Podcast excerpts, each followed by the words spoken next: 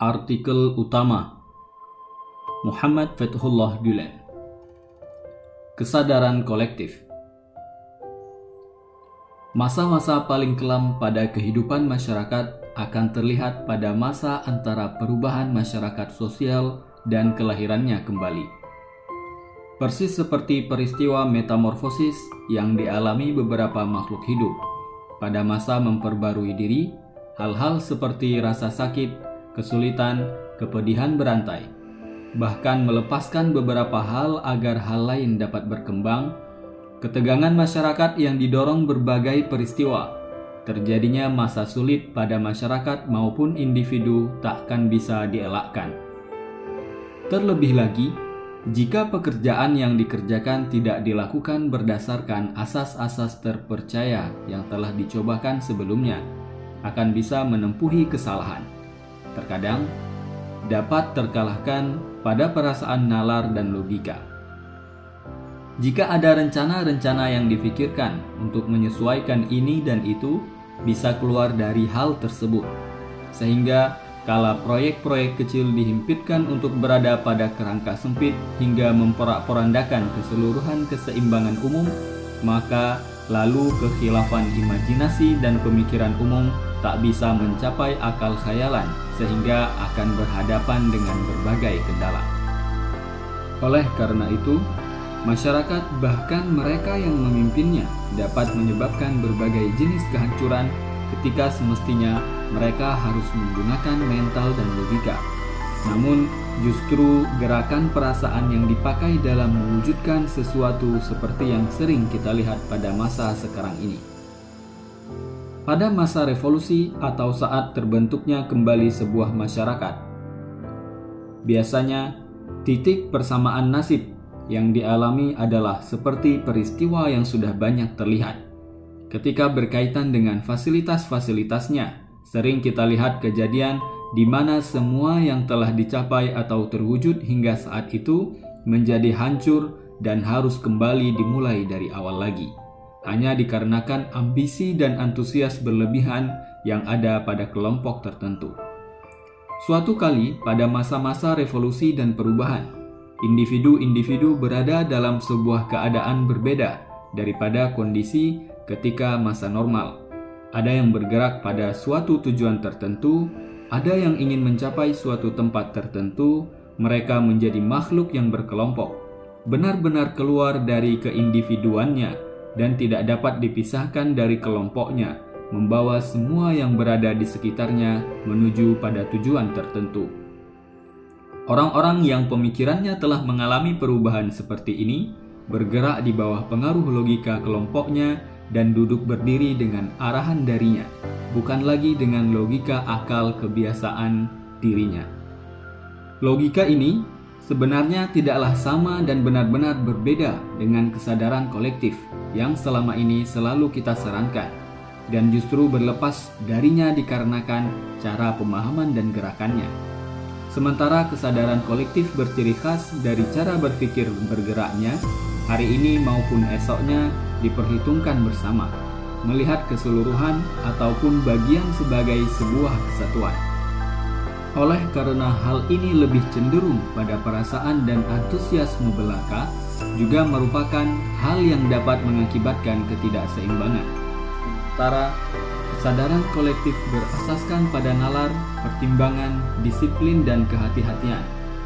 Secara fisik, Meskipun kondisi dan cara bersikap kedua hal ini dalam hal apa yang dijanjikannya bagi masa depan tampak serupa, namun yang satu sering kali menghasilkan hal-hal yang berseberangan dengan inti dan tujuan dari gerakan. Sementara yang satunya lagi tak akan pernah dan bukanlah takaran bagi para pecundang maupun para gadungan. Secara nasional, semangat dan dasar dari kesadaran kolektif yang dianggap sebagai salah satu prinsip paling penting dari keberadaan dan kelangsungan hidup kita, selain keberlangsungan akhlak dan kehidupan sosial yang berjalan seimbang, adalah karakter agama dan kepribadian nasional kita. Dari sisi ini pula, dalam menanggapi perilaku keliru dan salah yang tampak pada gerakan massa, kesadaran kolektif yang berdisiplin dan penuh kehati-hatian akan membentuk perilaku penuh antusiasme dan perasaan dari individu yang akan mencapai dan menunjukkan nilai-nilai luar biasa di atas rata-rata yang relatif berbeda jika dibandingkan dengan perilaku mereka pada kondisi biasa. Setiap masa, gerakan, dan lompatan bagi masa depan yang bisa mewujudkan idealisme tinggi dan tujuan mulia akan menjadikan individu-individu yang berada di dalamnya terbentuk semakin matang menjadi insan berjiwa sosial. Jika saja siapa pun para perencana dari sebuah gerakan lebih menghargai akal di depan perasaan, mengedepankan pertimbangan dan pengalaman di atas antusiasme, serta mewujudkan setiap proyek-proyek mereka dalam cahaya pesan ilahi, berulang kali bahkan berkelompok-kelompok yang bergerak dengan nalar perasaan sebagai perasaan dan pemikirannya masuk pada pengaruh gerakan logika dan pertimbangan, lalu mencapai pada aksi dan aktivitasnya dengan penuh kehati-hatian dan pertimbangan. Maka mereka akan mampu berada pada garis yang sama dengan orang-orang yang memiliki integritas dan moderat. Sebagai pemikiran dan pertimbangannya, orang-orang yang berada di baris terdepan pun telah berbagi perasaan dan semangatnya dengan mereka hingga mampu membentuk sebuah sinergi bernilai tinggi. Dengan demikian, setiap masa ketika pemahaman ini dibagikan pada orang-orang yang tidak memiliki pemikiran dan pertimbangan pada kesadaran dan persepsinya sekalipun, setelah terus-menerus diberikan pemahaman akan kesadaran kolektif pada takaran tertentu dan dengan melewati proses pengembangan dan metamorfosis yang penting, masing-masing dari mereka dapat meningkat menjadi individu dari sebuah masyarakat ideal. Semua pembentukan yang berada dalam sebuah proses seperti ini, walaupun terlihat seperti berada dalam pengaruh sebuah kekuatan rahasia sekalipun, tetapi sebenarnya sangat mungkin untuk bisa mengembalikannya kembali pada sebuah sumber permulaan yang penting. Sumber ini dinutrisi dengan karakter dan kepribadian bangsa. Sejak dahulu hingga sekarang, berkat kepribadian bangsa seperti ini, masyarakat telah berbagi perasaan dan pemikiran yang sama, duduk dan berdiri dengan pertimbangan yang sama, mengalami antusiasme yang sama, bertikai bagi nilai-nilai yang sama, dan berlomba-lomba untuk mewujudkan idealisme yang sama pula.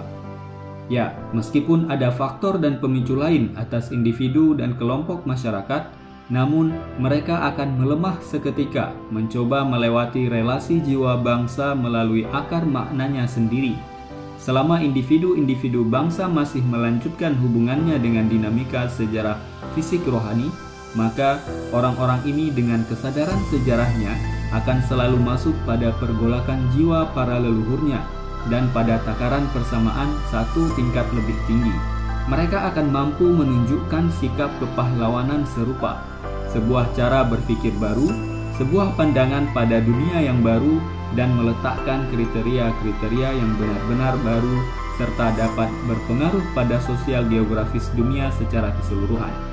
Dalam hal ini, dari sisi sejarah perhitungan dengan dunia, sangat memungkinkan bagi kita untuk menunjukkan banyak sekali contoh pada garis yang membentang sejak kota Mutah hingga Qadisiyah dari Malazgir sampai ke Dardanella sebagaimana stabilitas keseimbangan antar negara dari Madinah ke negeri Syam dari Syam ke Baghdad lalu kemudian dari sana hingga ke Istanbul namun kita meyakini dunia firasat dan ilusi para pembaca maka penjelasan pada hal ini kita cukupkan sampai di sini untuk melanjutkan pada hal berikutnya.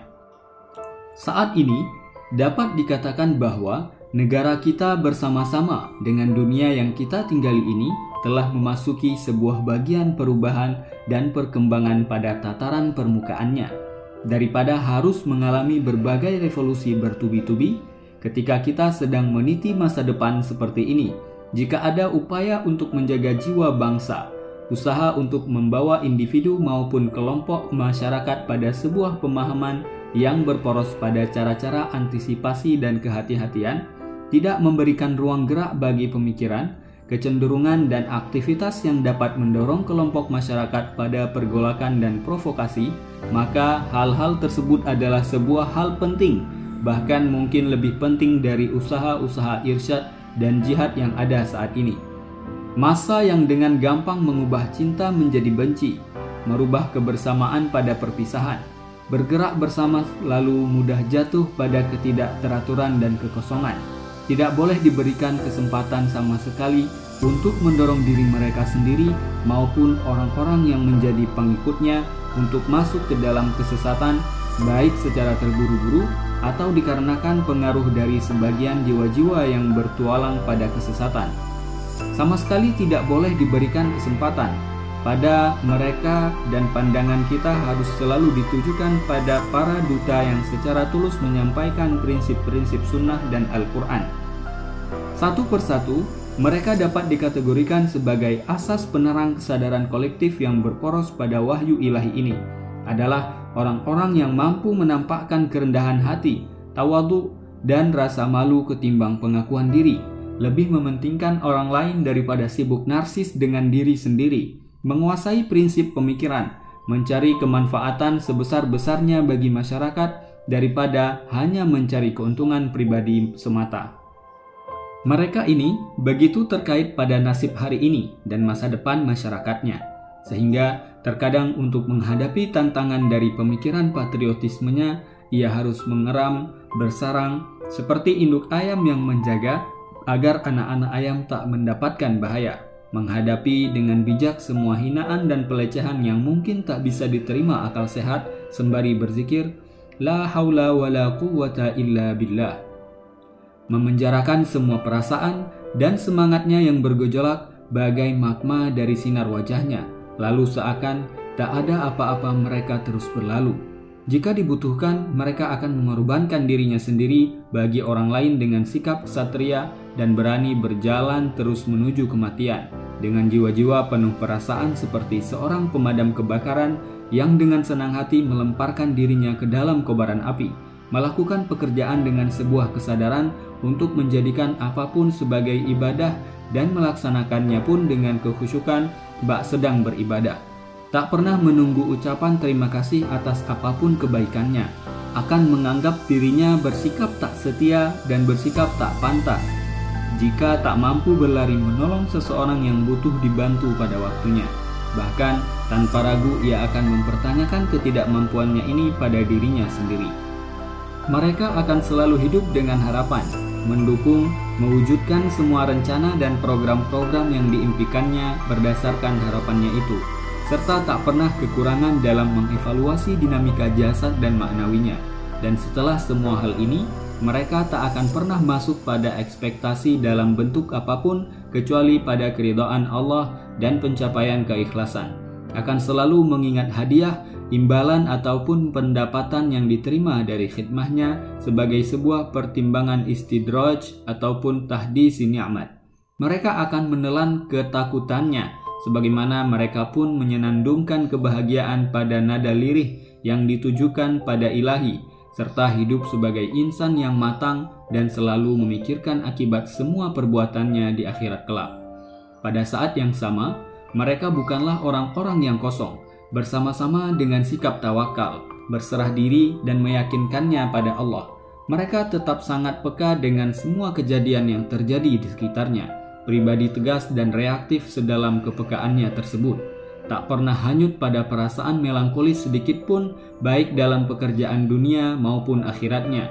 Menimbang tindakan dan geraknya dalam kerangka perintah ilahi, selalu memperhatikan tingkat kognisi humanisnya pada akal dan logika, lalu membuat keputusan dan komentar dirinya sebagai makhluk ciptaan atas dasar ini selalu menjauh dari sikap-sikap yang dapat mengakibatkan pertentangan antara benda dan peristiwa-peristiwa yang memperjelas tempat dan kedudukan kita sebagai makhluk di alam semesta dan senantiasa berusaha selaras dengan perintah-perintah penciptaan. Agar kita mampu melangkah penuh keyakinan, menyongsong harapan yang kita nantikan tersebut, maka beberapa poin khusus berikut sangatlah penting. Yang pertama, Seluruh bangsa, terutama pada intelektual, harus berdamai dengan masa lalu kita. Kedua, semua bentuk pembaharuan dan proses transformasi yang kita rencanakan atas nama masa depan harus dijadikan proyek yang berasaskan pada akar makna dan dinamika sejarah kita. Ketiga, sebuah masalah yang sangat penting seperti ini sama sekali tidak boleh dinodai oleh politik atau dicampur adukkan dengan pertimbangan akan keuntungan pribadi. Keempat, terlebih di atas semuanya, kita harus berjalan dengan penuh kehati-hatian dan waspada atas kemungkinan hadirnya berbagai bentuk komplikasi pada tindakan dan aksi dari tujuan mulia ini. Jangan pernah berikan ruang pada sikap-sikap petualangan dan semangat masa muda yang tak bertanggung jawab. Begitu ketatnya hingga ketika harga diri dan kehormatan kita dipermalukan sekalipun, sikap reaktif harus tetap kita simpan pada ikatan kesabaran dan menahan diri untuk mengatupkan mulut rapat-rapat atas nama idealisme tujuan mulia yang kita perjuangkan. Kelima, sebelum menghancurkan sesuatu, harus dipertimbangkan dahulu apa yang akan dibangun di atas sesuatu yang dihancurkan tersebut. Lalu, jika memang ada, hancurkanlah yang sudah kuno usang, dan tak lagi bisa dimanfaatkan. Senantiasa harus bergerak dalam tataran filosofi menghancurkan untuk membangun. Maka sebelum menebas dan memotong sesuatu saat menghancurkannya, bangun dirikanlah terlebih dahulu model maketnya.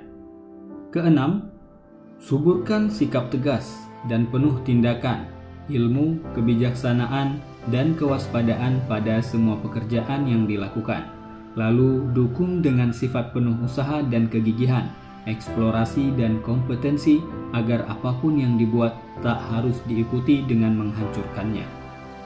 Saat ini, kita berada di persimpangan jalan dan tak diragukan lagi bahwa kita dipertemukan pada titik persamaan takdir. Kita dapat membuat keberuntungan kita pada titik persamaan nasib yang di dunia terdiri dari beraneka bangsa ini menjadi lebih cemerlang dengan memahami hal dan posisi kita pada adab kesopanannya. Seandainya kita bisa mengevaluasinya dengan prinsip para pemikir-pemikir besar, perencana hebat, dan seperti pertimbangan para nabi. Saya yakin sekali bahwa kesengsaraan kita saat ini, ketidakmampuan kita untuk berpegang pada sikap hemat, sosial, belum lagi pertarungan yang disebabkan kebobrokan luar dan dalam, kesemuanya ini akan mampu kita atasi. Kebisuan tak akan pernah abadi. Semua peristiwa selalu menampakkan kenyataan ini. Malam tak akan berlaku selamanya.